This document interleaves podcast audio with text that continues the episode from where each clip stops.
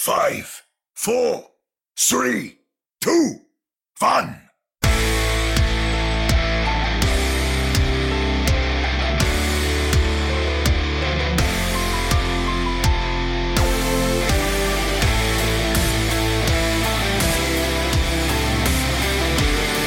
Welcome to another episode of the Ready Set Home Podcast, your premier podcast to do with everything with the Toronto Defiant and the Vancouver Titans. I am Chris at Lightforce.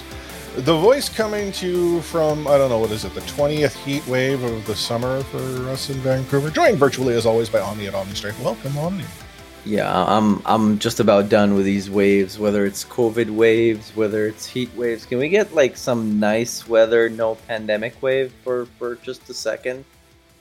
Yeah, the, yeah.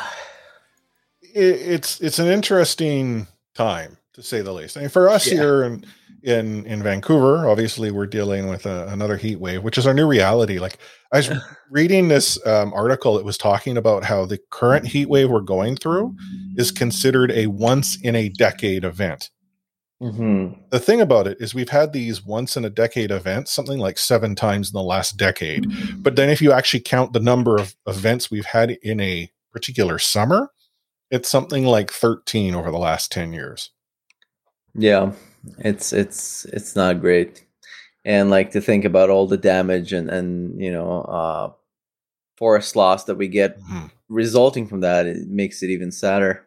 Yeah, and the wildfire situation is is definitely uh, uh, tough. I mean, and again, I don't know how many of our listeners are are sort of from the Pacific Northwest, where I mean, wildfire season is a thing. I mean, it is it has Yeah. always been a thing. It's just becoming uh, tougher and tougher because of the the hot temperatures, the tinder dry, um, essentially, you know, uh, forest, uh, and and not just forest. I mean, the wildfires they light up everything, grassland, um, you know, forest, forest, uh, the community of Lytton completely wiped off the map simply because the fire went through. Like it's just, it's unbelievable. And then on top of this, obviously, we're still living in the world of a pandemic, and uh, the numbers aren't going the direction as to which I think most would like to see them go. Yeah, that's right. And back to business. Uh, even in the Overwatch League, we have a, a bunch of uh, fires burning in Hmm. dumpsters. It seems, but Yeah, I mean that it's that time of season, right? Uh, lots of lots of things on fire, lots of heat. Um, but uh, that's why everyone tunes in each and every week. Uh, for those of you who were trying to figure out what was going on last week, why was there no episode, um, or why did the episode arrive on like Thursday or Friday? I happened to find this little checkbox that says "Mark is private" when I uploaded the episode, and somehow I marked that box. So. Uh, it was for all the the VIPs here at RSP. yeah, you just wanted the episode to be for you and me, and that's it. Well, and that's that's essentially the only two people I could listen to until such time as I uh, unchecked that box. So I apologize. That's that's completely on me. I feel much shame. Uh, but uh, no, this week we're going to talk a little bit about what's going on in the Overwatch League. Obviously, Omni alluded to it. There is still a fire burning. But not only that, if we actually talk about the two teams we have come to follow, uh, arguably they both had really successful weekends. Yeah, One maybe a little more successful, but if you think of where the bar is set, yeah. um, arguably they both did very well. So we'll get into what uh, that's all about. Obviously, we're getting into the final weekend of regular season action, which spoiler alert might be it for one team. Um, but uh, yeah, you know what? Let's uh, let's start pushing this payload. Moving the payload. Join me. Yeah, so uh, Activision Blizzard uh, still obviously dealing with a, a fire that they themselves have set, and it, it's not looking at all good. Uh, now that uh, more and more people have started sort of looking at the situation, looking into the situation, talking to to former employees, current employees, a lot of a lot of information as to the really rotten culture within the organization are coming to light.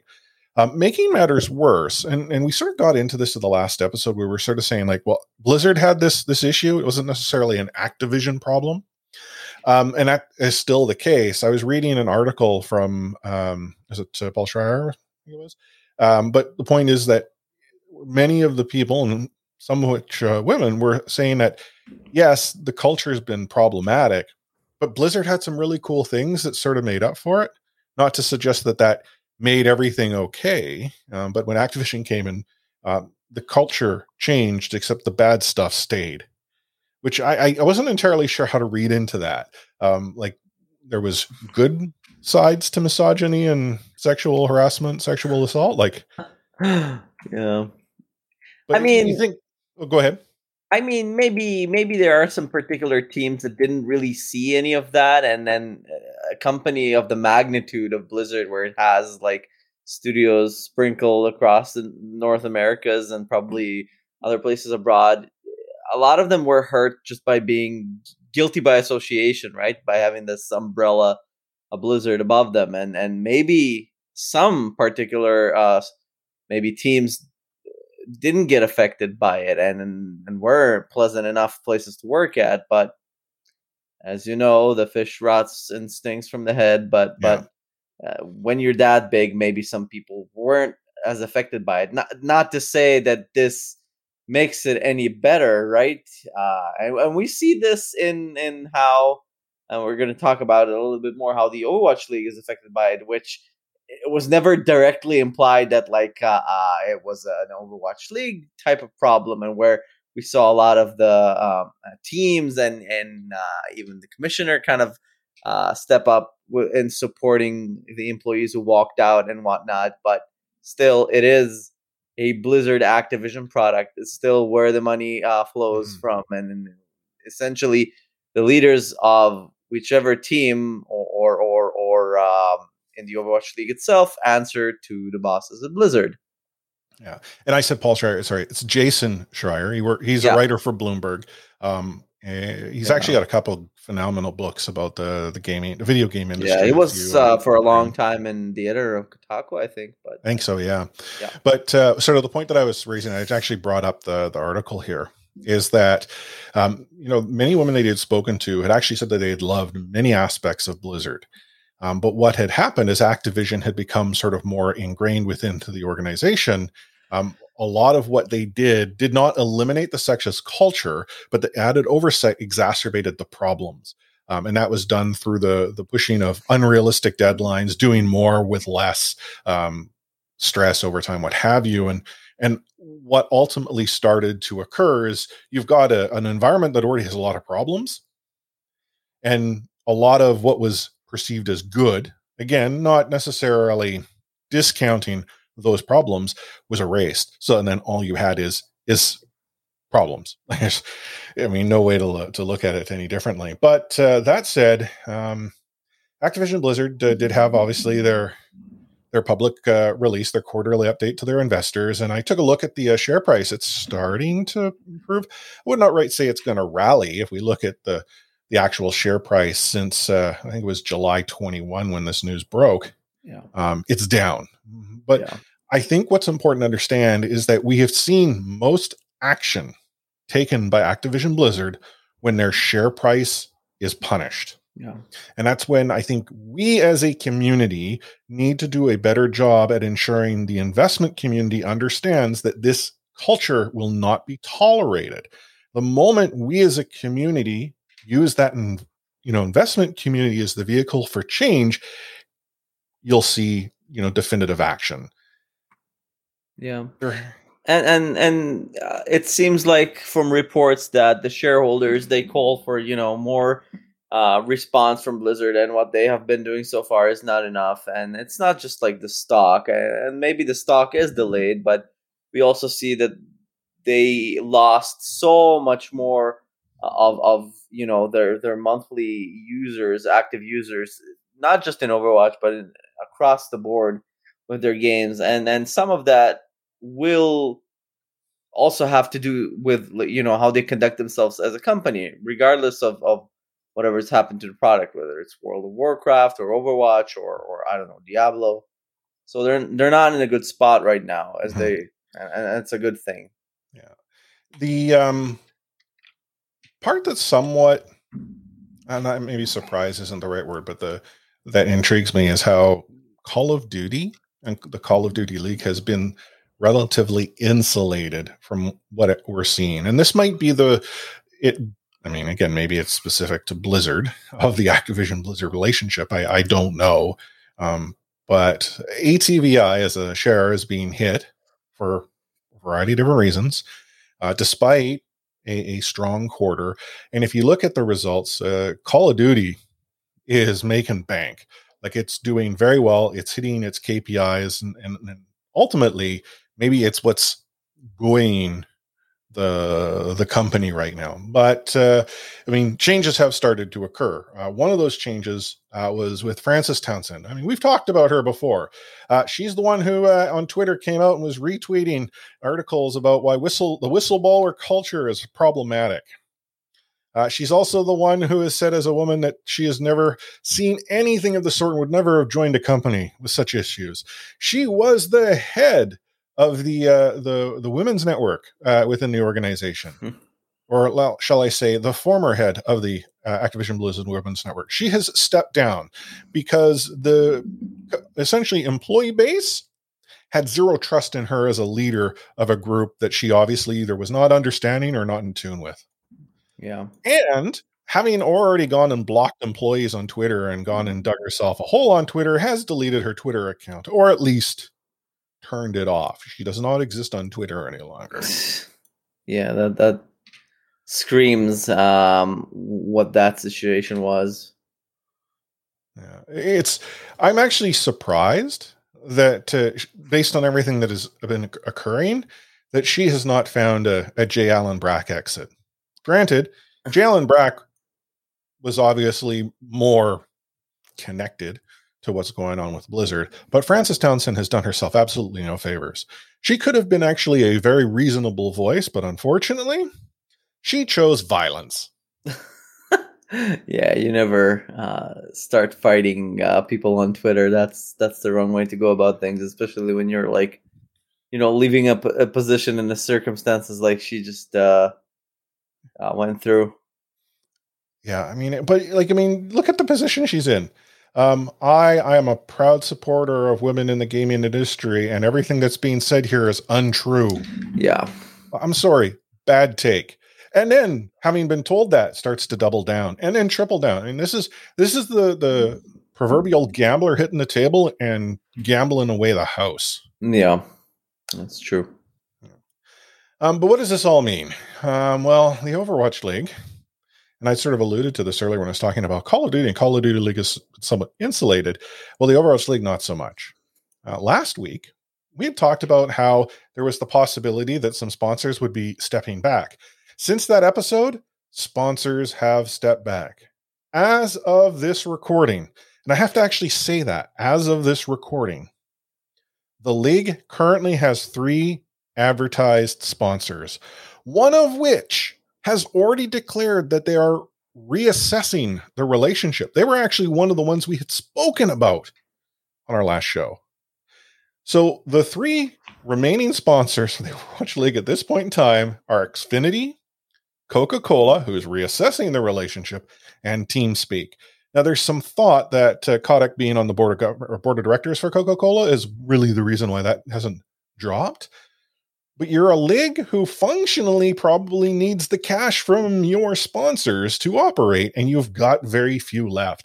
And i i honestly i don't know of a situation where any any professional league has seen such significant departure during a season of sponsors. Like it's one thing to suggest that maybe that's just a, a result of maybe you know what we're seeing with Activision Blizzard. It could be based on performance metrics. It could be just that this is when the contracts were all coming up, and these are you know logos that chose not to renew. I mean, we don't know any of that, but yeah. it's not a good look.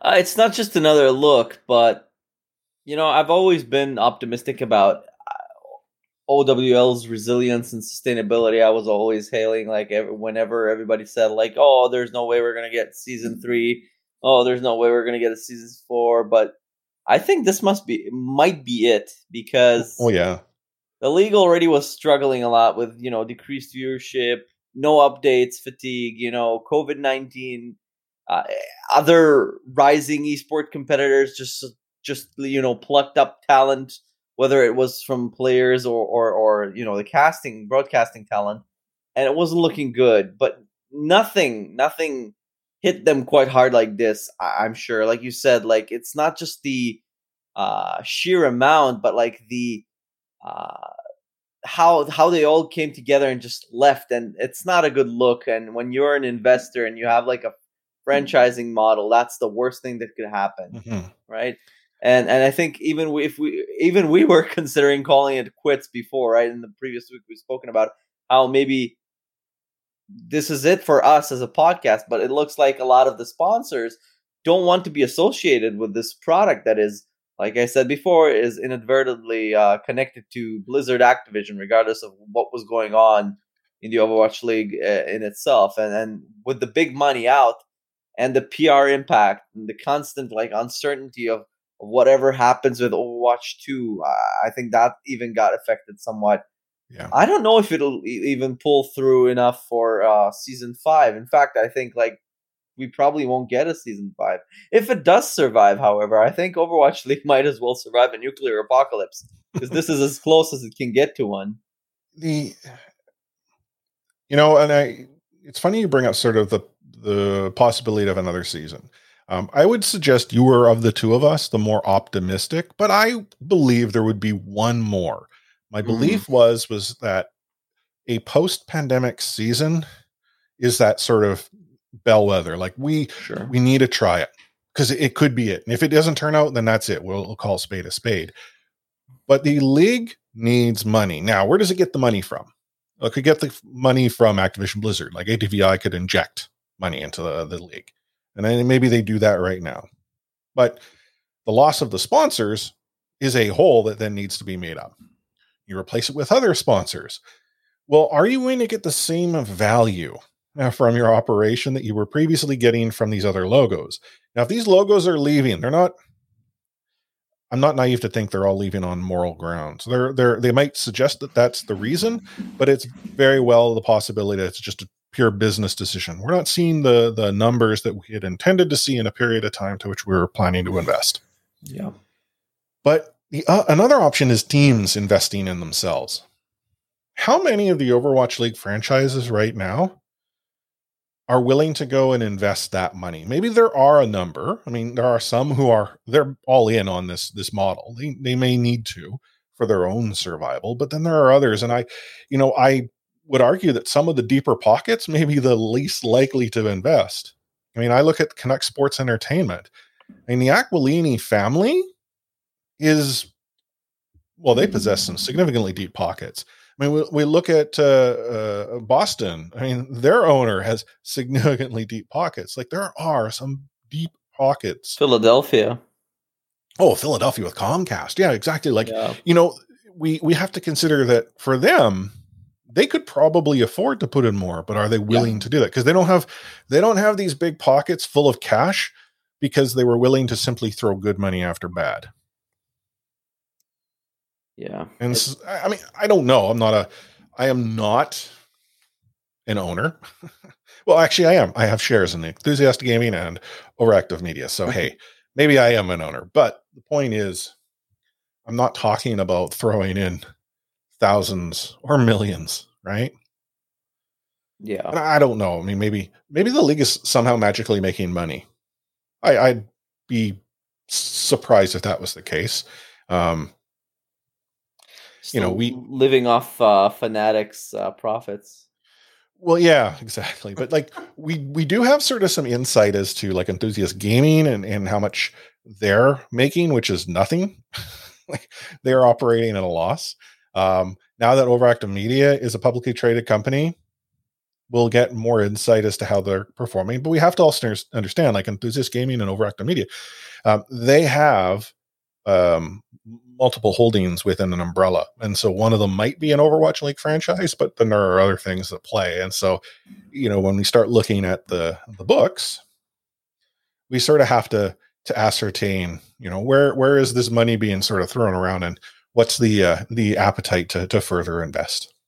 Yeah. Eh. I agree. Anyhow, um, you know what?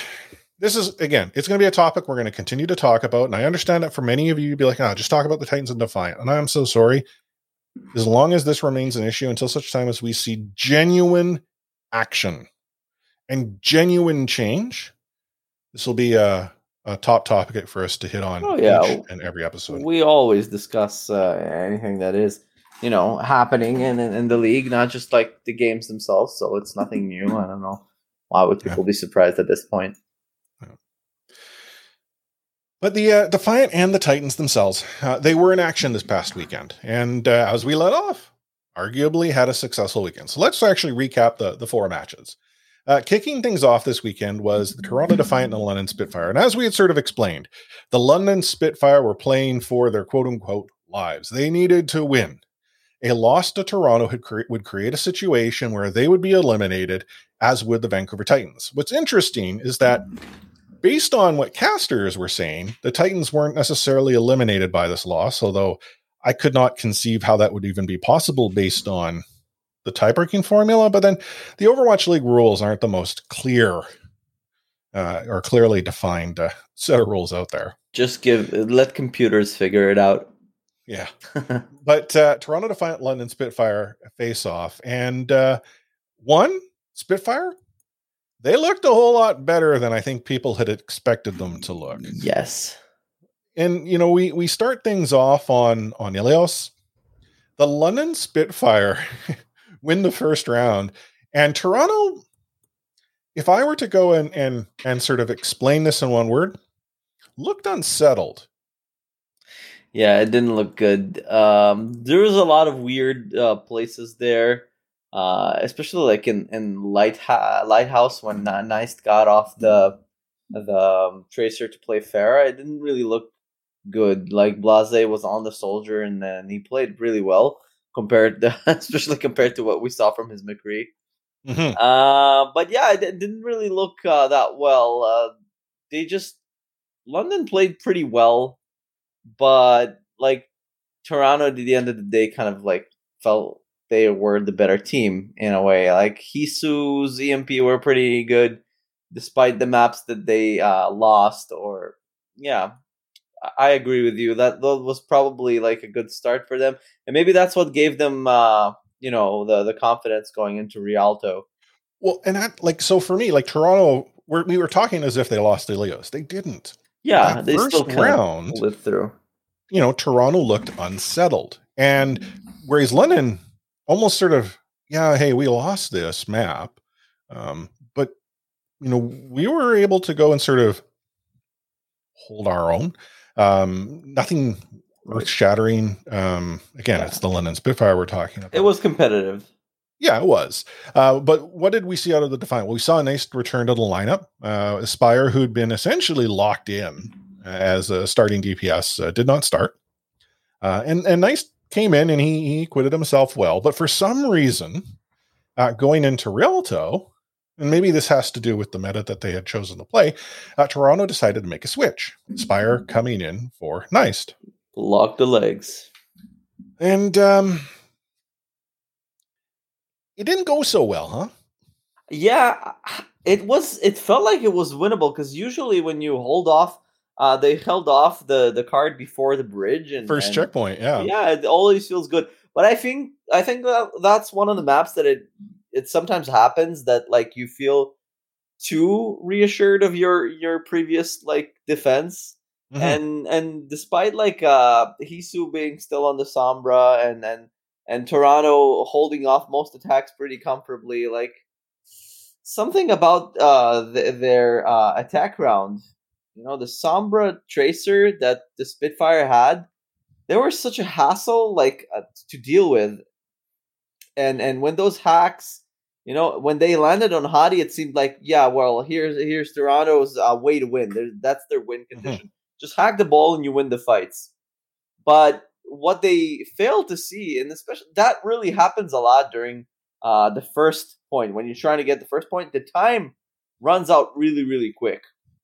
And then there was the point where uh, AnSoonJae's brig um, got killed, and then there was a trance that was wasted by Lastro when he was trying to to save her, and it suddenly looked like, hey, we don't have any any any more time.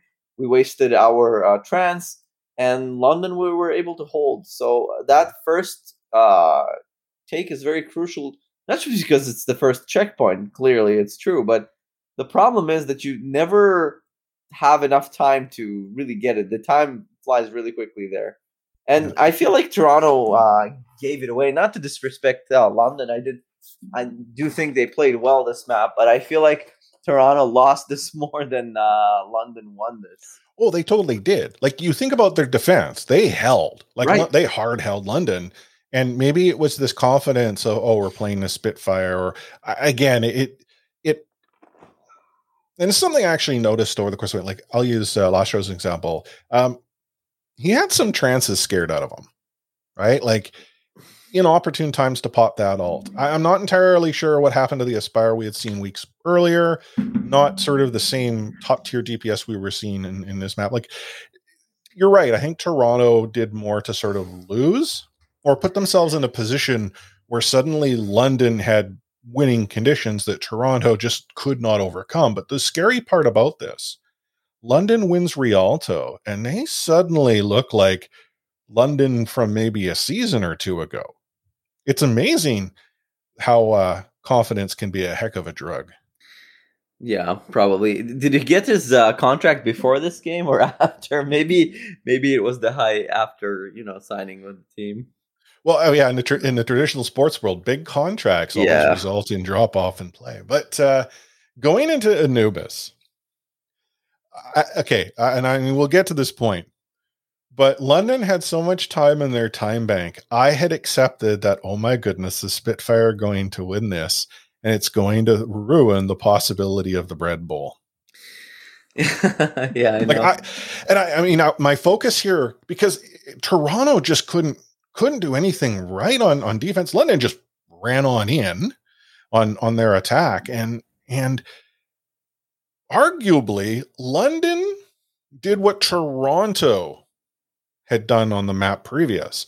At one point, I think they had what five ults to Toronto's one. I think Toronto had a, I think they had a trance maybe, but or it might have been a rally. I can't remember, but uh, Sato goes like full on Q on second point. Oh yeah, Get yeah. slept, only to then have I don't know who it was give him a little poke to wake him up. So he then goes and murders the back line and the Spitfire are popping ults like they're going to w- try to save this fight.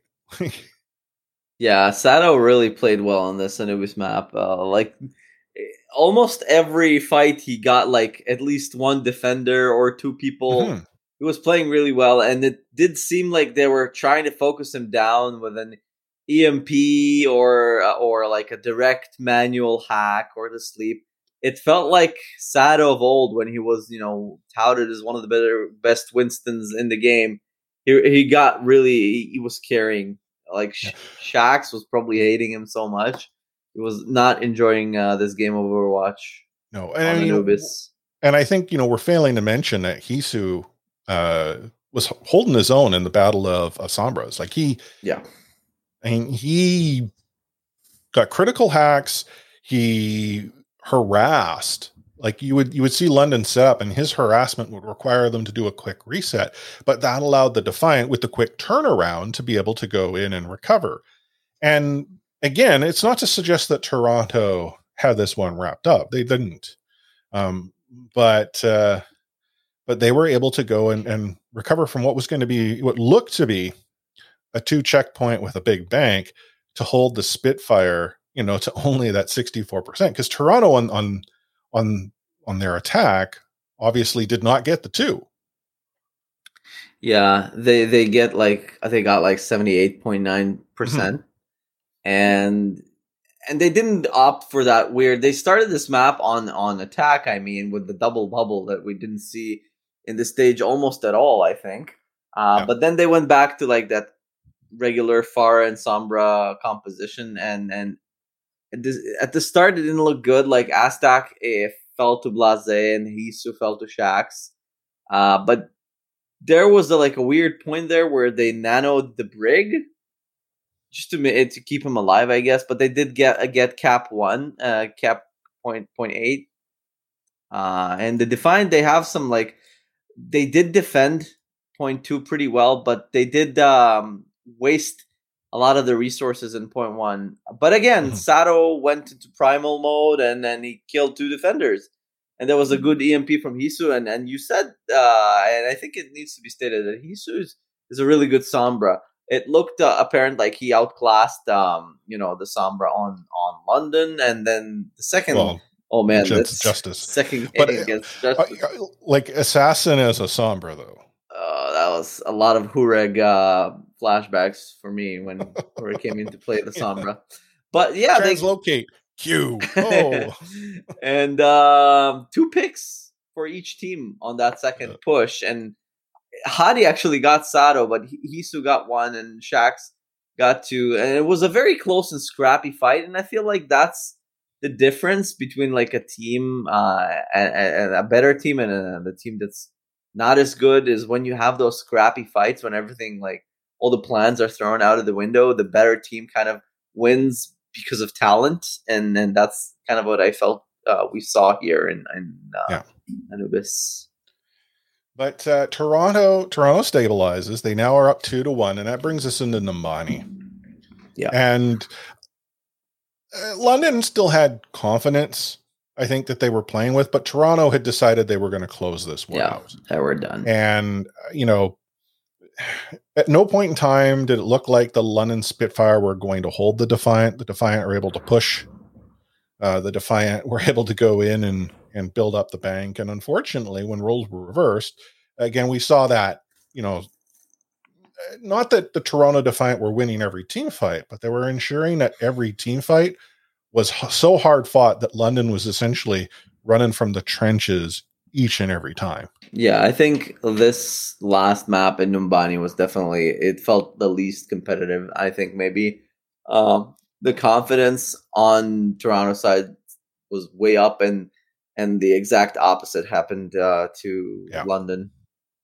Well, and I I think you know again I feel like Toronto was like we're going to close this out. Let's not even risk the possibility that we're going to a map five with the Spitfire. Um, but uh, you know it, again, Heesu, top tier gameplay. Sato looked like Sato of old. Uh, last year on Sunjay, I, I feel had uh, some great synergy uh, from the back Mhm. line. You know, it really the Toronto Defiant looked like a a well put together machine, which is kind of nice considering where we are in the course of the season. You kind of want to have everything ready to go, Sure. getting yourself into into that sort of playoff push. Agreed. Yeah, but uh, that meant uh, the London Spitfire, having lost 3 1, were officially eliminated from playoff contention. Uh, they did still possess a chance, albeit a slim one, to find themselves a, a seat to Hawaii. Um, but uh, this also meant, based on our calculations, the Vancouver Titans were eliminated. Now, whether or not that that was true, the Vancouver Titans played the match following this one. hmm And they too, much like London, knew they needed to go and win to keep any possibility of a success to Yeah. within the season uh, in in front of them. Now they're playing a Boston Uprising. Boston Uprising aren't the same Boston Uprising, or at least we thought from seasons past. Yeah. I've been high on the Uprising. I thought they were starting to bring things together, but boy, oh boy, did the Uprising not look good. Yeah, I mean, going into this game, kind of like uh, for London going up a better team. Uh, Boston were seven and seven going into this match, uh, compared to what the Titans are like zero and fifteen or sixteen or something like that. I'm not sure. And most of their wins came in the second part of the season, so they are all on the, uh, you know, on the they're rising. Uh, no pun intended and it definitely like the Titans are the underdogs. And when the game started, like eh, when Busan, uh, they came out with Tracer and Soldier, so no Teru. And the 1st Mhm. map in Shrine, it looked like pretty much what we were all expecting. Like Boston Oh, had Changsik on ball look lost. yeah, Valentine and I'm 37. They they just make quick work out of our tanks. Uh, Zen and Brig uh, at the start didn't look like uh, the right combination of healers because there's just wasn't enough healing to keep up with with the damage that came from from Boston and EMP then came from I'm 37 enough to like this despite rule uh, Rolf had his uh, a trance it wasn't enough Mhm. And then there was a, like a 2k bomb there at the end and Boston were up um you know uh, there was a was dominant 1-0 it was- Yeah, 100 to 0. Like it, the the Titans did not even pressure that drum. Right. But then in MEKA Base, uh the that's where things started going the other way. Uh, and that this is where the Dalton show uh, kind of began. He, he he got I'm 37 really quick, and then he killed Valentine too. And Mhm. and then uh, when the, he got rid of of you know the DPS, then Lingzer kind of woke up, and they got the tanks. And then Boston made this weird adjustment. They went Torb Hanzo, and even that didn't work. Like Vancouver still win the fights pretty well, and Dalton and Lingzer capitalized on their early ults because you know they won the first fight and now they got their ults. And both Dalton got the stick and and, and Lingzer got the picks from his uh, visor. And there was also a good transcendence from Rolf to counter that uh, M, M matrix from from Boston, and I think it's a good uh, point to emphasize how well Rolf played, uh, especially on the Zen. Uh, Well, I, we said this before. Rolf on Zen Yeah. is like a comfort pick for him. mm-hmm. He looks like, I mean, of all the heroes that he plays, we see a lot more Ana out of him, but as Zen, Yeah, that's his wheelhouse. Um, and when he's when he plays with that freedom or flexibility, he does so much better and arguably is able to go and keep the likes of a Changsik and and and Yeah. and fried up. Like I mean, Changsik, having looked completely lost on on the first round, found his game. Apparently, it was under the table or something like that. Because even when he went uh, uh, play to play Orisa a little bit at the end. He had this like good pull and D.Va Bomb combo to to win the Hmm. map. So they, they were all like clicking, right? They were popping Yeah. off, especially like Dalton, who's just just cleaning everyone. Like every bomb he threw seemed like it stick it stuck to you know a, a Boston player. And then comes City Center. You're thinking like, okay, it's one one.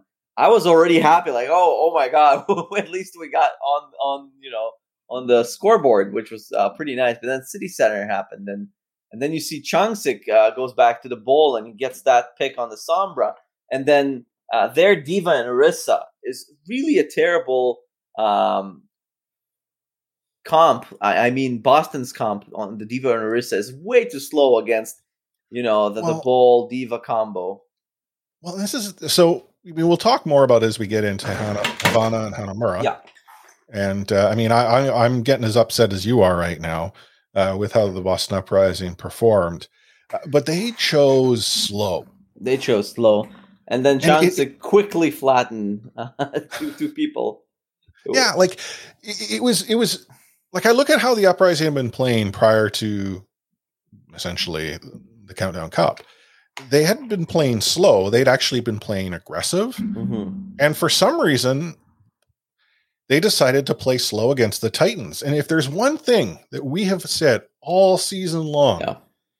the Titans can't deal with fast, but if they're given the opportunity to play fast and aggressive, they can actually hold their own. And so the, the- it's like the uprising were like, hey, Vancouver, we want to get you some breadsticks. So let's go about doing that. And then suddenly they realize, like, holy smokes, we might be giving them more than breadsticks. Yeah, eh, they play like Vancouver plays in their bad matches, and it's not only Yeah. like your composition; it's how aggressive or you know uh, proactive you are. And they were the complete opposite of it. While Vancouver were like out for blood in every like fight. Yeah, well, in City Center alone, City Center was breadstick territory, pile drive kills, Right? and double pulse. yeah, double and, pulse exactly. Like, you know, everyone's getting those mythical breadsticks. It's actually cake. Did you know that the breadsticks are cake? I didn't know they were cake. Aren't they like savory?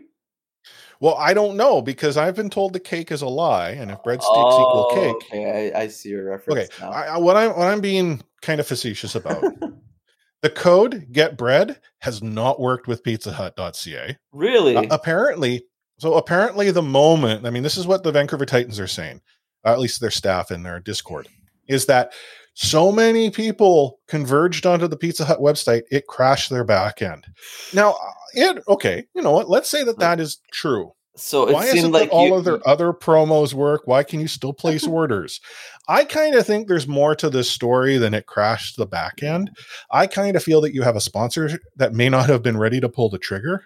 or alternatively an activation that may not have been completely fleshed out. So you got the short end of the breadstick. Well, no one got any breadstick, short end or otherwise. Mm. There are no breadsticks to be had at this point, at least free ones.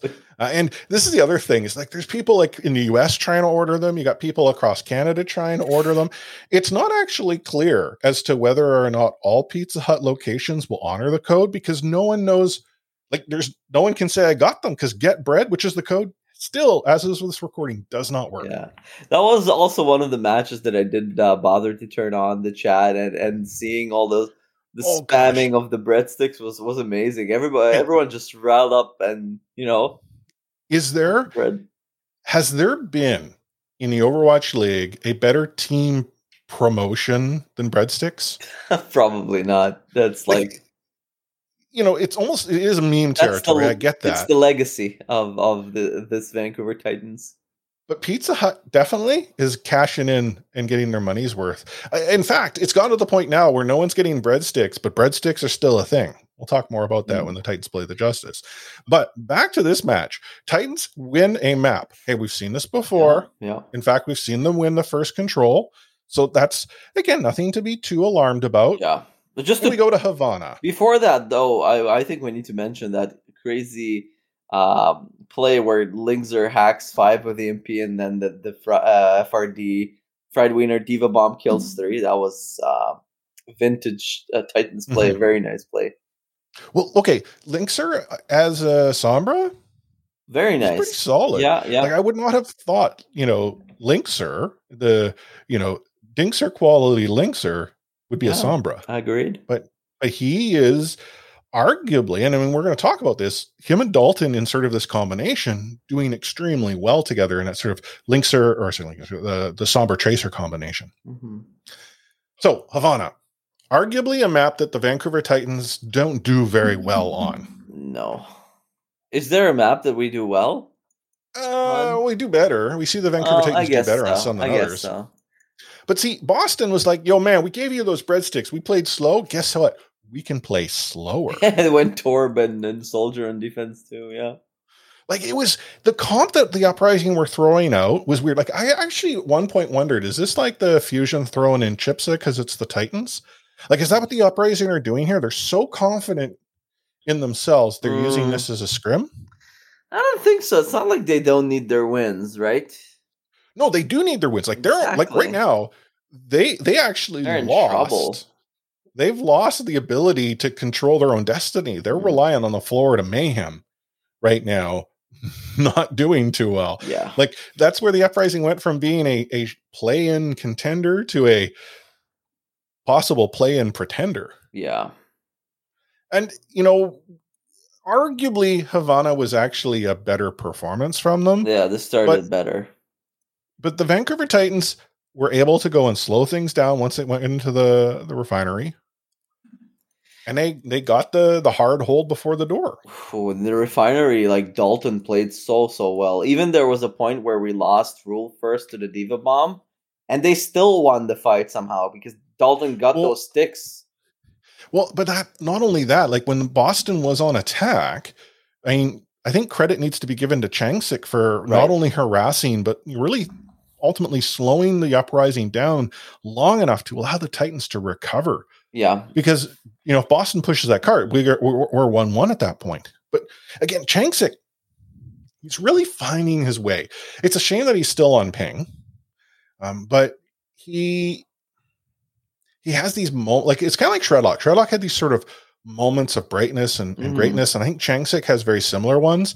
But Changsik tends to be more consistent in how they're applied yeah, where things fall apart is when he is that's again that first pick. I mean, whether it's his fault or not. yeah. Uh, and I feel that the meta as it exists right now with him as ball, somewhat of his wheelhouse. And I think like you you're right about especially on defense when when there was the last fight that won us the map.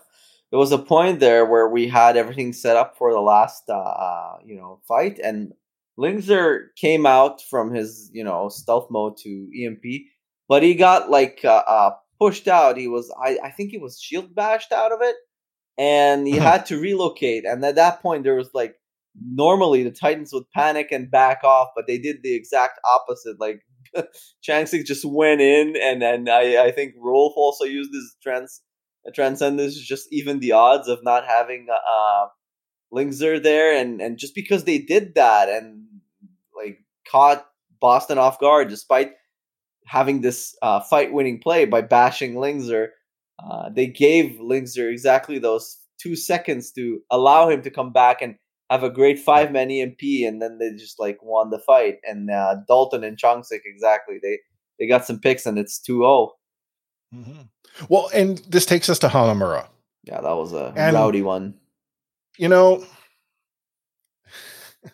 there was a moment when the Vancouver Titans tightened it. Like, so you know, we get into it. The Vancouver Titans go on on attack, and they uh, they sub in Teru to play the Pharah. Yeah, which I mean, Teru on attack Pharah, I felt wasn't as effective as Teru on defense Pharah. Uh, right? Probably right. But like this first attack was pretty good. Oh, it was good. No, yeah. but I, I, don't feel like I, to me Teru wasn't necessarily the difference here, like the Pharmercy we were seeing with Teru and Fire. Um, but the Boston Uprising again, what what was it? They've they tried slow mm-hmm. on Busan, didn't work. They tried slower on Havana, didn't work. So what do you think they do on mm-hmm. Hanamura? They go even slower. Yeah, and the Titans just waltz right on into the first point. Yeah. Um, Boston goes and makes some silly contests. Yeah, um, I like that which, every time that uh, Titans went on attack, uh, they had this uh, plan where Dalton, once they get the first point, Dalton goes to Hans, uh, plays Hanzo, and, and he, yeah. he got really nice uh, picks there.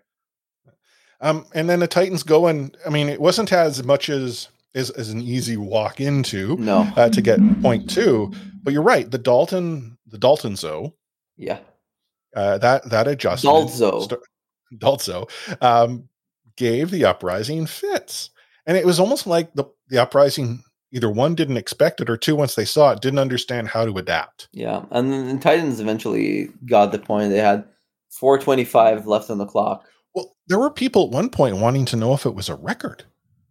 It was a fast, because, uh, yeah, fast capture. I don't know if it was right? a record, but it was really, really fast. Uh, no, no, no. I don't think it was. But like the fact that this is okay, the fact that the Vancouver Titans current roster is in conversation for an attack record, mm-hmm. not a opposition attack record, is is phenomenal in its own right. So then we go into defense, and what does the uh, the Boston Uprising choose to do? Well, they thought slow would be good. Yeah, and we're not talking about like the the slow get to the point with a TP slow. They did try that eventually, but the Vancouver Titans arguably had this map won. Yeah, without the Uprising taking the first point. I think like yeah, they had them figured out they had Boston figured out. Everything that they threw at them didn't really work. And from winning these fights, uh, using ult economy pretty well, they were able to hold them off. I think though, once I'm 37 went on to the McCree, something that he needed to do way before that. Mm-hmm. I feel that was the turning point where you was able to kill Dalton, and then uh, Punk got Teru, and yeah. they were able well, to get one. And that was the thing is I think like you know I am 37 Yes, it. He's the, he's the one who took out Dalton. Yeah, the, I the feel that he's the one who he also was able to give essentially take the Pharmercy out of the, yeah, the picture. Yeah, because Teru had to play much more passive behind corners. That's right. Exactly, and so you know we saw Teru rocket buildings a few times uh, to mm help fire up his uh, his ult economy, I guess. But still, the Titans had this one one, and I don't know what happened when the uprising threw everything in but the kitchen sink to capture the first point in, in overtime. But it felt like the Titans threw. Yeah, I think like they were kind of discombobulated from the McCree, and he caused issues for the uh, obviously. And then the soldier the worst part caused about this problem for the tracer is a snowball. Yeah, like the I was going to say, like the uprising just walked into point two, whereas the Vancouver Titans kind of had to work for the second point. The uprising are like, yeah, we're going to take this one now, thank you, because they did this brain fart maneuver where they were still fighting for point one when it was already captured. It was already captured. I know. And they wasted yeah. like a barrage as well. Or uh, did they use a nano? I don't remember, but it was weird. Well, no, yeah, but like even then, like I want to say that the timer, like the the quick respawn timer, had probably elapsed at that point too. And sure, and even if it didn't, like, yeah, let's give our enemies some ult charge, right? That's a good idea. Yeah. Anyhow, um, this takes us into a obviously Vancouver Titans 2 2. And we've seen this from the Titans before on Hanamura. It goes like seven rounds because, you know, it's Titans. The Titans, they can attack. When they are in their in their sort of zone, they can attack well on Hanamura. The problem is in the defense. And so we saw that uh, the uprising, you know, and the Titans decided that they wanted to trade. Hmm. And sure enough, we we see sort of uh, at one point did the uprising i think they did Stand1 come out as Rein uh, if memory serves me correct i think there was a point where um where frd like fred wiener came out as Rein but not well that was fried fried came fried came out as a rhine on against the justice oh yeah yeah I route just, 66 here yeah. though i don't remember I, I just want like it was like the uprising. We saw the two teams scout each other. Like, and this was yeah. like in in overtime. The Boston uprising waited, wasted thirty seconds on a scout. Like you've you've got a minute, but you're going to give half of it on a scout. Like that made no sense. The Titans did something similar, but they didn't go and make wholesale changes. Yeah, I think I think Boston. I should say maybe the, the not Boston, but Vancouver didn't really figure out how to deal with the McCree soldier combo. So when yeah. when they attacked, they just got like 0.3 and 0.4. But luckily for us, when we had the time bank attack, Titans didn't like didn't shy away from going aggro again, and they got like three good picks from from you know the Teru and Rolf. They had great synergy there. I think there was like a good uh, nade there from uh, Rolf who went on the Ana this uh, time bank attack, and then on two, um, you know, Dalton's Hanzo was doing work, but Boston they kind of had great stalling strategy. But we had the fight, uh, we had the time bank, uh, uh, we had a bigger time bank, so we could afford losing that first fight. And Titans still had almost two minutes in the bank. So what did they do? And mm-hmm. at this point, I was really confused. But Changsik went on to the Orisa, and Teru went on to the Mei. Well, at that point, like, why are you, you know, shying away from that strategy that worked for you so well before. Well, they pulled off this great play where uh, Changsik pulls the enemy team. They were all on, you know, the, the choke up top on, on the right hand side for the attackers.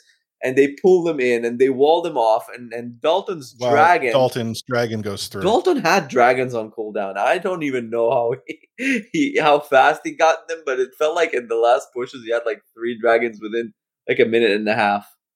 Uh, well, I mean, in fairness, it's the comp that Boston was rolling out was conducive to build a dragon sure, cooldown. Sure. And then right? there was another great wall from Teru. Um, well, Teru's Mei is is he walled off yeah. Stand1's Orisa just to pick her off on on the on the ground, you know, on, on the point itself.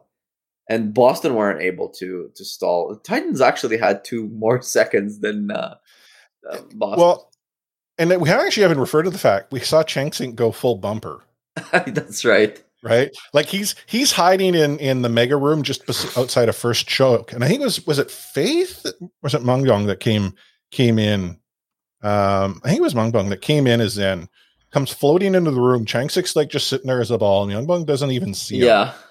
I and I feel if Dalton doesn't come flying in to attract attention to the mega room, I genuinely believe no one knows Changsik's there. He still is able to escape Pop his Azalt and get a couple of picks with his legs. But when, like, I love teams that play with swagger like this. Yeah. And to see the Titans have confidence, I, they won 3 0. And the like the look on their faces, like Changsik was like almost in tears. Um, I, and I, from what I understand, um, he's he's getting himself a dinner uh, Wolf's going to be uh, taking him out uh, for a meal that hasn't already happened. But I am so happy for these guys. They got their first win. Like we're hard on the organization, but these kids, they do put in yeah. the effort, and they have finally been rewarded for it. Uh, yeah, they deserve all the best, and and they played hard, and I'm really happy for them. Like uh, Changsik's uh, interview was really wholesome as well. Oh, Danny. His, Danny forced him to do an English, and his, his English, English was, was so good. Yeah, I was surprised. I mean, he could come on our show and do an interview. Definitely, no yeah, yeah, yeah, hundred yeah. percent. So here you have the Vancouver Titans winning a game. The Toronto Defiant won, which technically eliminated, but whatever, it doesn't matter. Canada won um, that day. That's exactly. So that takes us into the Washington Justice weekend, where both the Defiant and the Titans get to take them on. And considering how the Justice did against the Defiant, like the Defiant looked like they had a rougher game against the Spitfire than they did against the Justice. Like the, the Justice looked worse than like the Spitfire and Titan. I, you know ever what? have. I don't know if I agree uh, with that. I do think that like the score is indicative of okay. Toronto being better than Washington. I'm not sure if it was harder to beat the Spitfire despite the 3 1. There's something about how Washington plays that works really poorly against a team like Toronto because Toronto. Well, because Assassin can't play Sombra? Uh, Man, Assassin Sombra, he's like that. I, I don't even know. I did mention Hooreg before, but but it's like it's even worse than that. He's he sometimes has like a one on one versus a tracer or something like that, and like, oh, I know what I'm gonna do. I'm gonna get a like uh, an EMP and it usually doesn't work. Yeah, that. Well, but but even if he got an EMP, he'd be pop- popping it in like a mega room. Yeah, to, well, I don't know, like hack the the omnics that are there. When you, you know, when water. you have decay by your side, you can do whatever the hell you want. Well, okay, and, yeah. Decay, and that's the thing. Like decay, like uh, talking about Lijiang specifically, decay was trying to hard carry the justice. Yeah, I think he came out on the Cree right at the start. McCree, and then we also saw him out as, as Tracer. Mm-hmm. Um, but the thing about the, the, Defiant is Defiant had a game plan, and they weren't too concerned right. in giving up the point to the Justice early. Um, just, they they were. Don't go, go, ahead. No, I'm just saying. Yeah, they they were trying their hardest to farm that Heesu EMP to win the fights. It, exactly, and every time Heesu got his EMP, it seemed to be like a four or oh, five oh, yeah. man ult. Um, Nice was um, contributing some consistent pressure throughout. Mm-hmm. Sato Michelle slowly working, and then obviously LastRites and AnSoonJae, lots of synergy. And I feel like the the Toronto Defiant, like okay, I, I will admit the Justice did show. I mean, we saw them, um, especially on on on um, uh, was it Garden or was it Market? Like Market, where they Market, yeah, where they they technically could have won the the round. Yeah, but uh, but that's the thing is that it didn't feel to me as if the Defiant were going to lose. And once that Defiant took a point from the Justice or won that sort of significant team fight, it was just okay. It was, and it wasn't like they had boomed. It was just the Defiant just set up shop, and then this point's ours now. We own it. Yeah, We're painting it red and black. I mean, in the control center map, at the first map, Toronto were just running circles around Mag because he was on that run. It was too slow. And when they mm. switched to you know Mag on the ball, it seemed like it was a bit better, and and there was a point there where Pharah got like last run AnSoonJae. And at that point, I think they went all the way to 99, so it was pretty close still. And well, uh, on Control Center, they only got to 22. No, I mean, in, then in Market when when well, they market, adapted yeah. to the ball and they played a little bit faster, and, and at that point, I, I thought that yeah, they're gonna win this one for sure. But somehow Heesu's EMP, they were so good all the time, and then well, he, he, was getting seven man. Yeah, I mean, Bob was there. Bob got got. Hacked. And then like, the tanks uh, got a lot of hero plays as well. Like Michelle got there a nice two K, and then then uh, Sato also played really well at the end. So they got the one zero. I thought it could have gone one one at this point, but it's uh one zero two around, and then they went to Havana, and and again, Washington had a weird sort of approach to this map. They they had weird combinations that they. I think they played a, a Hanzo well, brought, Tracer and uh, you know Tuba, the the Start. yeah the Genji uh, known expert, the known tank. Yeah, went on the brig as well. Oh, so weird. But the like, Decay on the Tracer uh, was looking uh, better again. Like he looks better on the Tracer than on, the McCree for sure. And Heesu had like an EMP. Uh, this was actually a solo EMP that I liked. He got Bebe uh, well, in, yeah, up in the sort of side room. Right, right, right. and then I believe he ended up taking out uh, Mag shortly thereafter. Right. They just pushed him out of the way and and got into the distillery. Mm-hmm. And I think inside the distillery, Aspire who came in, like uh, him and Michelle, really, really, really played well. Um, Michel just started eating up, you know, um, pulse bombs one after another. I think he, he, ate two on the round after this. It was incredible. He just negated all of um, DK's efforts of sticking. And like defenders, there, there's something about this distillery that right before you get to the gate, somehow the defenders win a fight. I don't know what what what happens there. Maybe it's the high ground. Maybe it's the relatively short spawn. But there's a tendency there to stall really, really well, even if you do have you know uh, momentum going into that uh, gate. So it's a really hard point. But the time goes down, and right before the mm-hmm. final fight, Assassin did like the most egregious EMP I've, I've ever seen. Outside of uh, like again, outside of the distillery, I think it was like one v oneing the the tracer, and I like the point where they actually showed him doing the EMP not from his perspective, but from DK's perspective, and you can see his face. Cam, he's like, "Uh, what?" it was hilarious. Yeah. I, so, assassin, like every time assassin had to go on the Sombra, it felt to me as like Washington was conceding mm-hmm. the map. Like, and you know, we've talked about this on on on the show many many times. I I, I don't understand the mirror. Like, I understand that from a perspective of meta, you need to play to a particular level. Sure. But if you're no good at it, why not play to your strengths or play to a strength as a unit? Like Heesu owned Assassin. In fact, Heesu was so superior as the Sombra that really Heesu should have been playing blindfolded and still would have been getting two man EMPs. Yeah, maybe it's like a matter of, of play styles. Maybe they believe that Assassin, despite having really bad EMPs, is actually pretty good on, on doing other stuff. Like, I don't was know. Was he good at doing other stuff? I don't know. I, I don't think he was, but like, I can't see any other reason of why he wasn't switching up. I feel like he was much better playing other heroes when he uh, played a little like, bit of Hanzo go, and stuff like that for sure. We go back to Lijiang, like he didn't start on on the Sombra. He, I believe he was he on the Mei.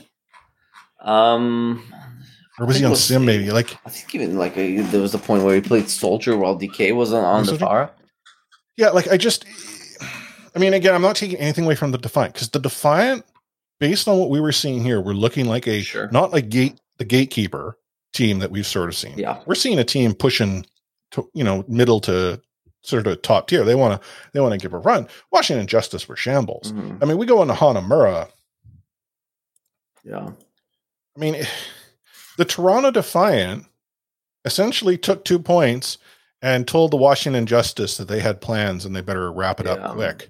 I never saw like Hanamura usually is a Pharah map. We can all agree on that, but Mm-hmm. I don't recall people playing Pharah on defense, and that was really weird to me. Like uh, when they started out with a Pharah on the defense, maybe it was because of of the Sombra shenanigans before that.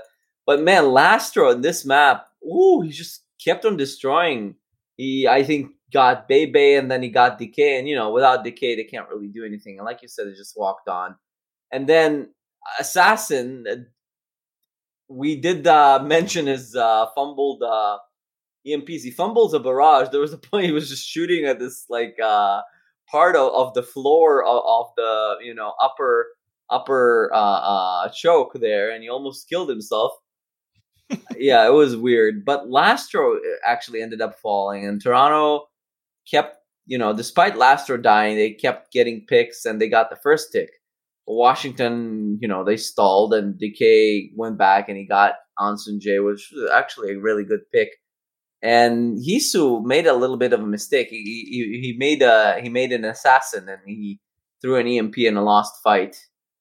But you know, at the next fight, I think that was probably the last one. Nice, he he caught off you know Mags Winston a pulse bomb, and assassin just fell to AnSoonJae and there was like a desperation moment there where DK got the nano, but you know he was taken out by Sato, and and uh, yeah, they got point two, and they had like a pretty good time 323 on the clock. Not not on the same level as the legendary Titans just got the day before, of course, but but a pretty good time. But no, but pretty good time. Yeah. Like they essentially walked in, this is ours. Hey, Washington, we've got plans. And Washington, when it was their time to attack, they actually did a good idea where they brought out something, you know, out of left field, something that uh, they didn't expect, and they went for the Sym teleporter strat, and Decay just melted like three Toronto players, and they had six minutes on the clock to capture point two. Um, and and Michelle and Sato they fall defending, you know, the right flank of point two. Uh, I think they teleported, uh, and when I mean when I say right flank, it's for the defenders when they come off the side where you don't expect them. Yeah. Uh, but there was a weird point there where where Michel, despite dying, his D.Va bomb actually got Ma- Mags Rein because uh, his shield got hacked. Mhm. So then it seems pretty dire, but Heesu goes b- back on on to the point on Doomfist to stall. Washington gets one tick, and Nice gets like you know the the needed picks to prevent the second tick. So Heesu, once like you know the point is is is protected, he went he goes back to Sombra, um, and then Decay plays well, but like the fights go back and forth, back and forth, and and, and you know the second tick they get, and DK and Mag they do enough, but there was like a good stall, and and something weird happens there where Heesu just says, you know what, I'm just gonna go Widow, and he gets like a headshot off of Spawn on Assassin. Poor Assassin, he's not having a great day today. And he goes, and, and you know, this is overtime. Everybody's fighting on the point. and what uh, Widow, what Widow does, like he, so he goes all the way around. He goes out from the back and he shoots like the Winston that jumps to to kill him. It was pretty pretty crazy clutch shots from Heesu. Good good good work there. And they weren't even able to touch the point. So it was like uh 2-0. And then Nepal Nepal was the, the last one, I think. Oh no, that, that was sorry, No, that's 3-0. no, no, yeah, well, I'm, I'm, I'm, I'm was it. looking at the next game on my notes. Yeah, yeah. No, Toronto. So Toronto gets their two wins over the course of the weekend. They beat the Washington Justice, who've been throwing the justice at uh, everyone and has not been sticking. Uh, they obviously got the win that everyone expected over the London Spitfire. So now the Vancouver Titans turn to take on the Washington Justice. Now going into this, we, we this is I'd say, hey, hey, Omni, this it feels like an upset here, right? Might I be, could, yeah. I could see the Titans beat the Justice, and in fact, I must not have been the only one because so many people were like, "Oh my god, the Justice are bad. This Titans are gonna they're gonna take this one." Yeah. Um, Unfortunately, uh, they weren't able, you know, to withstand decay. decay. Exactly. and and this is like we we look at the Vancouver Titans going against the Washington Justice. Arguably, it wasn't their worst loss. Yeah, they Right, got swept right. 3-0. But I mean, we talk about these hard fought 3-0s where hmm they it felt as if they were in it. But two things sort of occurred. One, the Titans went away from the success that they had had against the Uprising, and I get that. The Justice weren't playing slow, Sure. but then Decay simply had his way with the Titans. Dalton did a hard carry, but the problem was that Decay was doing the harder carry and having more success. Um, Assassin arguably wasn't at all an impact. Right. Um, Teru got subbed out for for Lynx. We saw sort of the Vancouver Titans sort of stabilize at that point, and we get into Route 66, and then we'll talk sort of about um, you know uh, Yeah. uh, Anubis in a moment. But I kind of feel the Vancouver Titans got a win this weekend, and we're like, eh, that's good, success. yeah. Hmm. There was this piece that uh, was published as well. It was uh, weird, and, and and you're right. When I uh, I wasn't able to catch this ma- match uh, live, and my mom visited uh, visiting me, so I was uh, away. And when I saw the result, I was kind of disappointed because I, I was thinking, well, maybe we can like at least if we lose like a a three two or three one. Then I saw three zero. I'm like, okay, here we go, back again to uh, where we were before the Boston match. And when I started like re- rewatching the match and the, the VOD, it looked better. I mean, Nepal wasn't great. Let's just get that out of the way. Oh, uh, Titans. Teru, Titans, okay.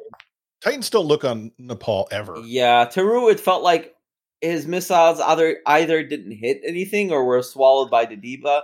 There was nothing it was On doing to help Dalton. On Shrine, Oh, uh, uh, nothing. ar- arguably, Teru and Fire were out of the fight. yeah, Decay was just Like- able to do whatever he wanted there. Well, and like, yeah, I mean, Fire and and uh, Teru, I mean, they were up there. They were they like they had great sustain, but they were doing absolutely nothing. And the Justice had the point. So the Justice had point control, but to avoid what uh, Teru's throwing at them, they went and sort of bunkered over on Mm-hmm. the the left side. Taru didn't want to go and poke out too far because obviously he gets melted. And Decay's like, oh, okay, cool, I'll go do the work.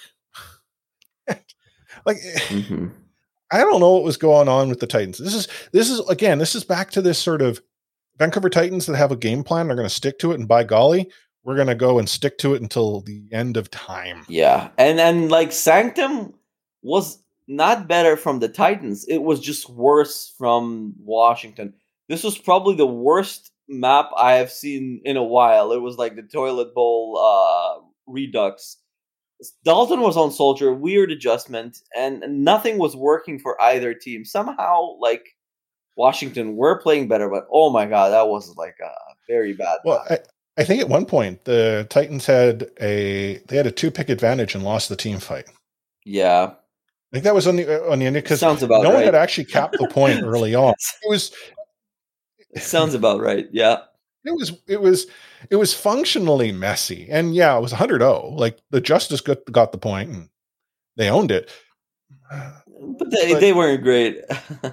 no no i mean it was it was weird Yeah. so like i mean nepal titans didn't look good at all but hey you know they'll settle things down for route 66 right Lingzer's going to come in and yeah. he, he comes in flexes in for Teru. we see Lingzer going on the sombra again he and dalton had some synergy but again decay was like yeah so um i'm good Yeah, I, I felt like even with Decay on on sorry with Lingzer on the Sombra, Decay was a bit too much.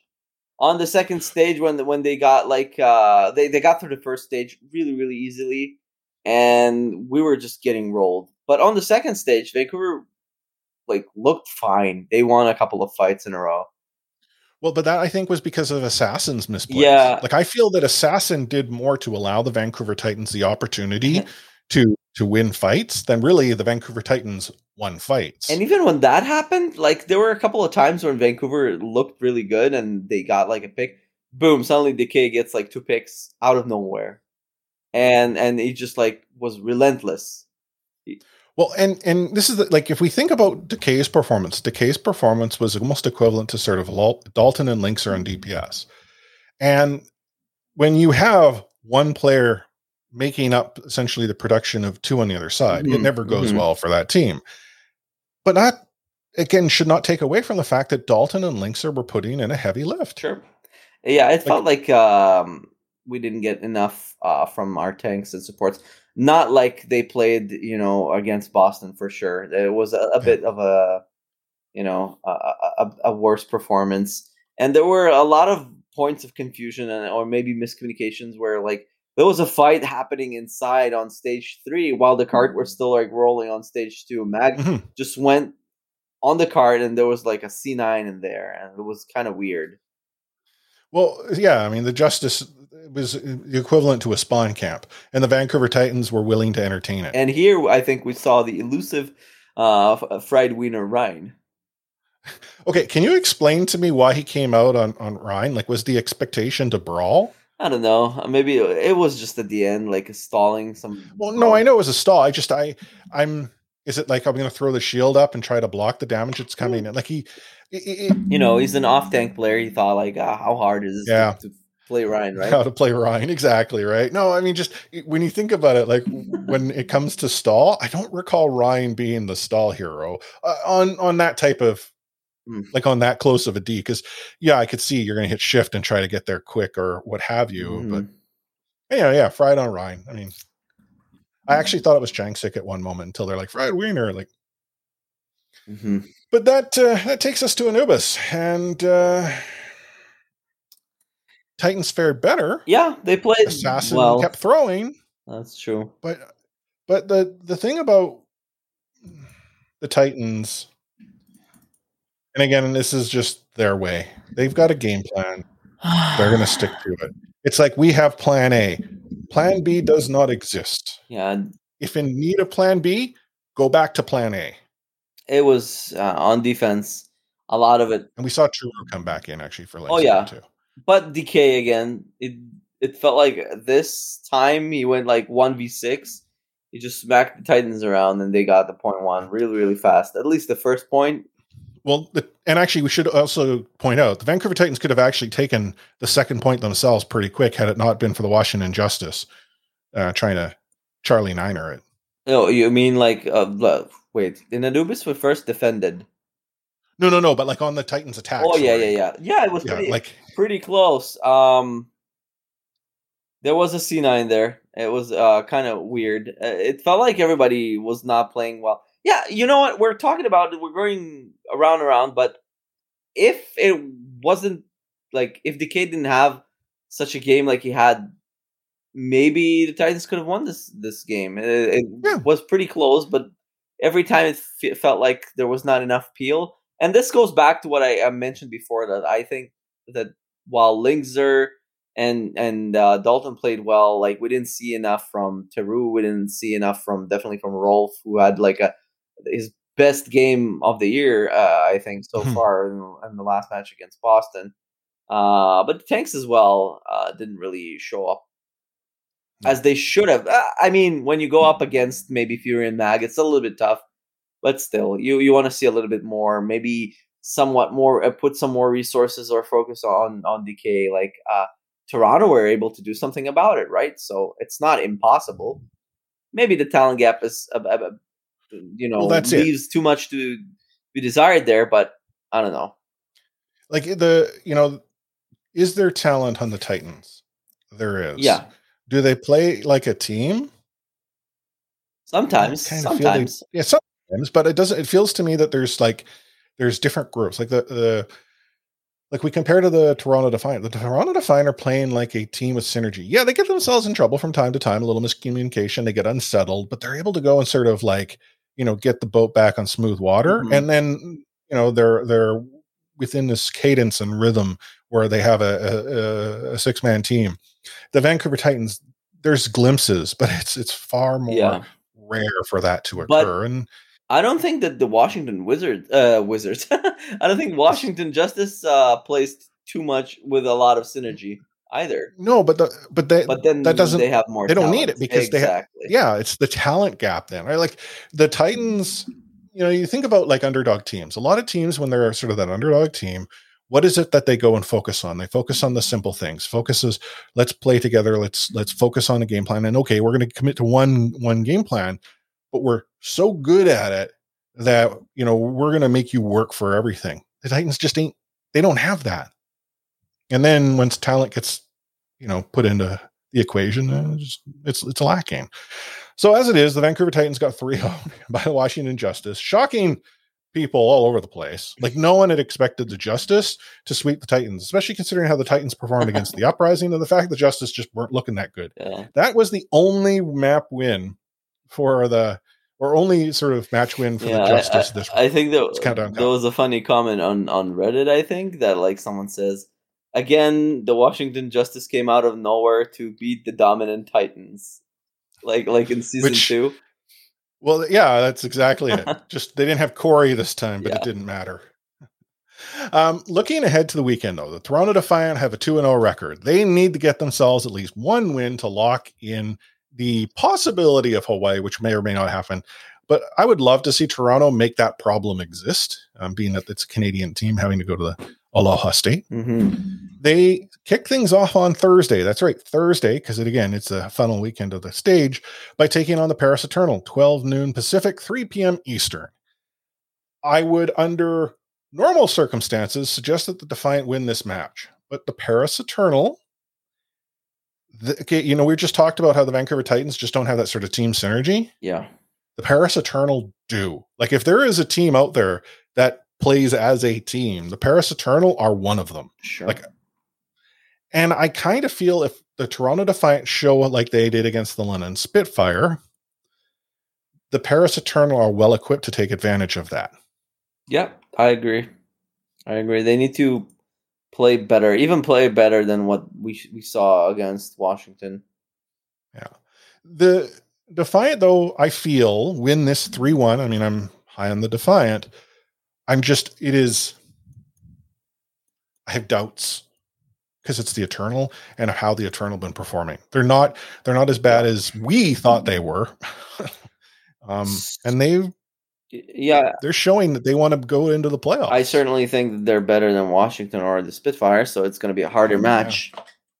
yeah. But what do you have it as? Three two for Toronto. Okay, for Toronto. Okay, so we both have Toronto winning. Uh, you have it a little bit tougher than me, but I, I, I, I, I could say three two, uh, just as easy. Yeah, I'm going with three one. Sometimes the score doesn't really mean much. No. Uh, San Francisco is taking on Vancouver. Uh, the match following, um, but on the following day, Friday. Sorry, uh, 1.30 p.m. Pacific, 4:30 p.m. Eastern. I know it's not the San Francisco shock of old, but the Vancouver Titans are going to lose this 3-0, right? I want a close 3 1. Oh, you're giving the Titans that much credit yeah, as the shock? Yeah, I do. I, I feel like they somehow play better against the shock. Hmm. Okay. I, I, just, I know the shock. I just, uh, no. I, I, know I am delusional. I can't, even get behind Have you seen idea. my pickums this stage? Come on. Oh. Uh, the Vancouver Titans then take on London on uh, on Saturday at 12 noon Pacific. This is going to be their watch party, their fan, TD FanFest watch party event oh, yeah. uh, that you'll be at. Yep. Um, this is the was supposed to be the bread bowl. Uh, the London Spitfire, however, would need to get themselves a win to make that the case. Otherwise, the Vancouver Titans just need to not lose to finish higher. I mean, what wouldn't that be? Wouldn't if London beats Vancouver, but Vancouver beat Boston? Does London does that like a, how does that work? What's the what's the circle of suck? Yeah, yeah, it's pretty weird. What what are the standings right now? Vancouver's got one win over the like essentially it's a one win difference that win over the uprising. That's true. And uh London, I don't actually don't know who London's playing off the top of my head. Doesn't matter. They are the underdog still. Uh, are they against Titans? No, I uh, the other matches that you're gonna have. Oh yeah, yeah, yeah, yeah, yeah. You're right. You're right. You're right. Yeah, no, the London, London Spitfire. Um, they play the Paris Eternal. Oh yeah, they're not going to beat the Eternal. No, no. So the London Spitfire going in against the Titans winless. So yeah, yeah interesting to see. Uh, it'll be also another ping match where the Titans play a team on ping and Changsik gets to play a team on ping from ping. So it's a lot how of that pings. all plans out. And then uh, wrapping things up on Saturday at 3 p.m. Pacific, 6 p.m. Eastern, the Toronto Defiant get their turn to take on the San Francisco Shock. Hmm. I'm saying 3 2 Toronto. And that's because it's not the, the shock of old. Yeah. Toronto, they're like Mr. Jekyll, uh, like Dr. Jekyll and Mr. Hyde in a lot of these matches. If if the good Toronto shows up, they should win against the Shock. The Shock are oh not as menacing as they were before. Clearly, yeah, do we have the Titans beating the Spitfire? By the way, I'm going to say three two Vancouver. Sure, let's go. Yeah, that could be. You know what? It could go either I'll, way. I mean, that's, this is. A, I'm going to say three three one Vancouver. Oh, yeah. Okay. yeah. Okay. Okay. So, uh, but yeah, three two Toronto over San Francisco. Yeah. Okay.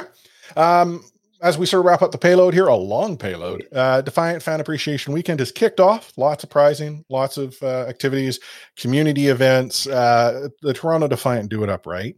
So obviously, I can't go through everything they're doing because they're doing so much. They've been just giving away like tokens, just dropping codes on Twitter all all day long. Uh, the Vancouver Titans have their FanFest watch party.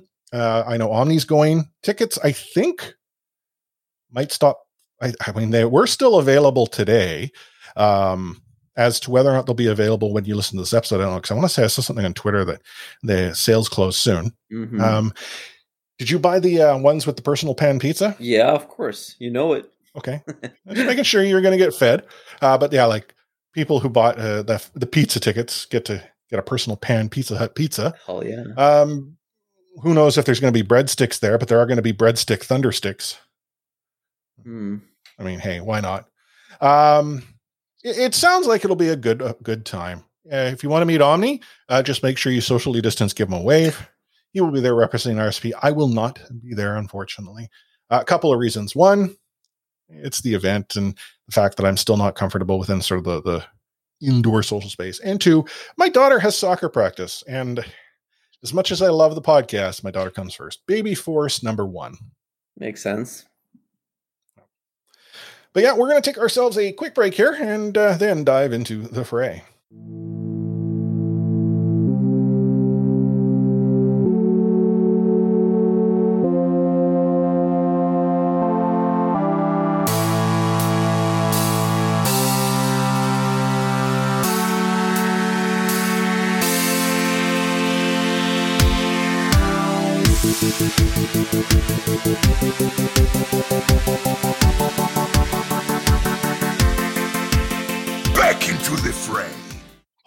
Heck in a handbasket. It's been a long episode. We still got more to go. Let's talk a little bit about the week that was of Overwatch League action. So, as we had already knew, the London Spitfire lost to the Toronto Defiant 3 1. The Vancouver Titans beat the Boston Uprising 3 0. As we Canada all expected. excited. Yeah, totally. Uh, Philadelphia Fusion beat the New York Excelsior 3 1. The Shanghai Dragons decided sandbagging wasn't for them and beat the Seoul Dynasty 3 2. Chengdu Hunters beat the Guangzhou Charge 3 1. And the Dallas Fuel then beat the London Spitfire 3 1. The Atlanta Rain beat the Florida Mayhem 3 2. And as we already know, the Toronto Defiant beat the Washington Justice 3 0. Seoul went and settled the Fusion down, beating them 3 2. The Chengdu Hunters beat the New York Excelsior 3 1 because they obviously want to play uh, against a team in Hawaii again. Uh, Shanghai decided sandbagging again wasn't for them, beat the Guangzhou Charge 3 1. the Florida Mayhem beat the Boston Uprising 3 1. Oh my God, the Uprising they just like they fell apart. Like Bad Florida's week. playing for that the uprising spot. So yeah. the uprising are done. They they gotta watch what's going on. Yeah. Atlanta beat Dallas 3 1. I would never have told you that that was even possible. Atlanta's looking good. Dallas, not so much. Dallas are sandbagging now. And uh, the Justice Law uh, beat, sorry, beat the Titans 3 0. DK beat Titans. Yeah. Yeah, pretty much. Uh, you know, he's got a contract with the Washington Wizards now too. uh, kicking things off, as we already know, on Thursday at 12 noon Pacific, 3 p.m. Eastern, Toronto Defiant Paris Eternal, followed by the Florida Mayhem, the Houston Outlaws, which should be a good match. The Houston Outlaws are obviously playing for position, and Florida are playing for the playoff lives. Kicking things off in the APAC region, the Hangzhou Spark take on the Chengdu Hunters. The Los Angeles Valiant will probably lose to the Guangzhou Charge. And if you're a fan of the Los yes, Angeles Valiant, we get an encore. Encore. Hell yeah. Uh, London Spitfire take on the Paris Eternal, uh, 12 noon Pacific, 3 p.m. Eastern on Friday. Titans will lose to the Shock. I mean, I, I, would like to say that the Titans will win, but they won't. Uh, the Florida Mayhem take on the Los Angeles Gladiators. This, gosh, man. Uh, what I gotta say, the Glads are going to win this one. I don't. I don't see the man beating the Glads. Yeah, I could see the win. man maybe beating the Outlaws, but ah, they're going to lose both. You think okay? So they lose both in Boston. Like Boston's into the playoff play-ins if Florida loses both. I think they're going to lose both. So, okay. Uh, Chengdu is going to beat the LA Valiant uh, on Saturday to kick things off. Guangzhou Charge take on the Hangzhou Spark. And in case you didn't watch yes. beating the crap out of the Valiant, you can watch them again because they're the encore. We should have like incorporated the Valiant into as a third team into our podcast. Red Bull. No, as a third you know, team. Oh, okay. Titans Spitfire or Titans Defiant Valiant. Yeah, I definitely wake up in the middle of the night to watch these games. Uh, well, and then again, still in the miss encore. the match because it would start early. Yeah. That's true. Um, the Bread Bowl kicks things off on Saturday, followed by the Glads Outlaws, and then the wrap uh, essentially the regular season up by the San Francisco Shock and the Toronto Defiant. And depending on how the standings are for the Countdown Cup, um, a bunch of teams will be playing on Sunday. Now. Uh, let's sort of talk a little bit about the Countdown Cup standings. Right now, the Vancouver Titans theoretically still have a chance uh, to play in the, the Countdown Cup. So um, you're saying it's still possible? I, am totally saying it is. It is still possible. Uh, so teams with three wins generally play like they'll play in sort of the the, the, the cup playoffs, stage playoffs, or what have you. The Vancouver Titans could conceivably get those two additional wins over the course of the weekend. They won't, but they could. It is possible, based on performance, that a team with a two and two record, which is more likely a possibility for the Titans could find themselves in. And this is the thing for the Vancouver Titans.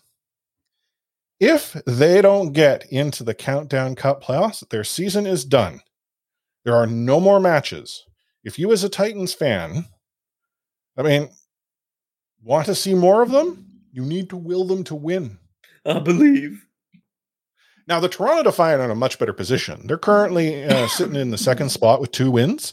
Uh, if they get themselves one out of two, they're going to obviously lock in. They're in the same boat as the Titans, but I'm much more confident the Defiant get a win out of two than I do of the, the Titans getting two out of two. Yeah. Um, obviously the weekend needs to plan, but who's out right now? Spitfire, they're they're likely out. Mathematically, they might be able to get in, but they won't. Uh, Justice are out. The Uprising are out. Um, the Eternal Titans Outlaws are fighting against the Mayhem Shock Lads, essentially, um, for the the four, five, six spot. But yeah, there we have uh, everything ready. Obviously, we'll be back next week to talk about the Toronto Defiant's performance going into the uh, the playoff play-ins. Now, it should be noted that uh, the Toronto Defiant, uh, while they have themselves you know secure or having secured a spot. Like they have eight points. Yes, it's possible that the Mayhem get up to eight points, but the thing about that is the Uprising can't. So the Toronto Defiant are are confirmed to be in the play-ins. Where they get placed, however, can vary because they could get as many as 10 points or more, presuming they perform well. Like the, the get this, the Toronto Defiant currently have the possibility of getting five more points. Hmm. If the Defiant were to get five points, they're not in the play ins. They're potentially in the playoffs. Like if the Toronto Defiant win those two matches they have this weekend and win in Hawaii, that's that's how many points they can drastically shift themselves. Well, it's crazy. That's a stretch, but like winning it all in Hawaii. But hey, hey, if there's a team that we want to do it, I think the Toronto Defiant. Yeah, that's true. Not the Titans, who still have a chance.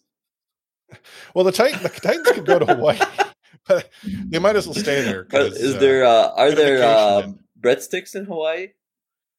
Oh, there probably is. There's a Krispy Kreme donuts uh, in Maui, so I mean, Krispy Kreme's made it over. Breadsticks mm-hmm. had to have. Um, what else is going on? Obviously, the Overwatch League pickums are still a thing. Uh, you and I, um, yeah, we're doing okay this stage um, for the Countdown Cup. Um, but see, uh, I'm in the second spot right now, and you're in the third. Yeah. KJ, uh, Coach, 61 points. He's got the. the He's like in stage. top 12 uh, global right now, or something like that. Oh, really? Yeah. I mean, he's.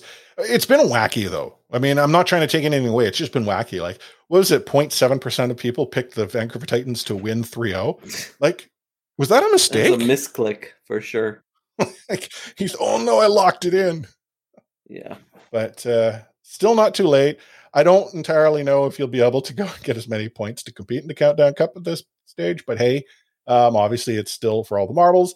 Just remember, you have to lock in by Thursday. Yep. What else is going on in the league? Um, well, the San Francisco Shock have added an assistant coach, which I mean, I don't really quite get it. It's so late in the season, but By Zenith is back with a shock. It's for season five. Maybe. Yeah. uh, and the Florida Mayhem. I don't know. Have they shared what they're teasing?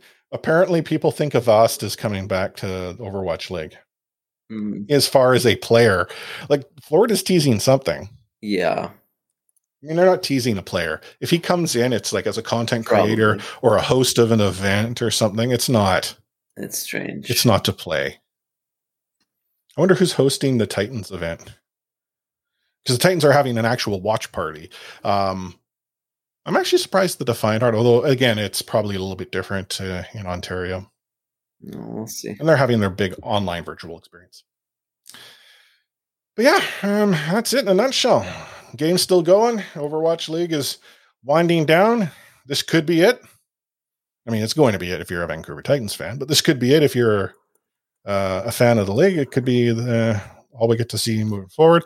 Obviously, we want the Defiant to win. I would love for the Defiant to lock in a playoff position, like not play in, like get playoffs. I want them in Hawaii. Make that difficult problem of how you get to Hawaii from Canada with all the you know intricate rules as to uh, getting there without uh, quarantining and, and what have you. Yeah. Do it. It's now or never. Yeah. But uh, yeah, it's been a long episode. What final words of wisdom do you have for everyone there, Ani? Well, well, well. If it isn't the consequences of your actions. Hmm. Is that like is that predicated on there actually being actions as to which there are consequences for?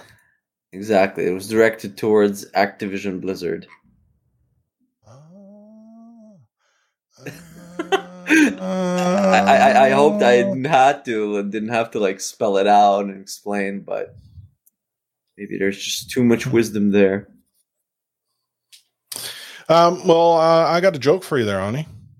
I'm ready. Why are elevator jokes so classic and good? Why? They work on many levels. Nice.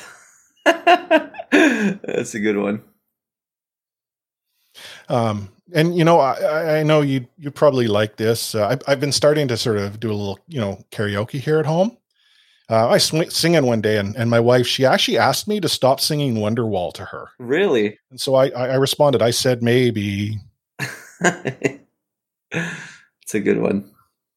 I'm a dad. I needed dad jokes. Yeah. Not really you should get uh, um, a Google Nest or something like that. You can ask her for jokes. She always tells dad jokes. uh, pretty good. Oh, but if you want more of those dad jokes, make sure you hit subscribe. or better yet, leave a review to tell us how bad or good those jokes were. They may or may not continue as a result. Uh, the RSP Discord community is obviously alive and well. Lots of good conversation taking place. Uh, if you haven't joined already, discord.io slash ready set phone. Find us online, readysetphone.com, and obviously on all the social media platforms except for TikTok. We're at Ready Set Home. Uh, we've got uh, some solid episodes lined up. I am going to be away uh, for one uh, near the end of the month, but we've got a phenomenal guest host to slide into my seat. It's not Sam. Omni will obviously be here driving the bus, but I made sure to get him a navigator that is well equipped to answer everything that I cannot. Uh, and we'll talk more about who that'll be next episode. I don't want to let the cat out of bag prematurely. We didn't get Changsik? We did not get Changsik. Mm, okay. I asked. I asked. Okay. but I got no response. So Gotcha. Eh.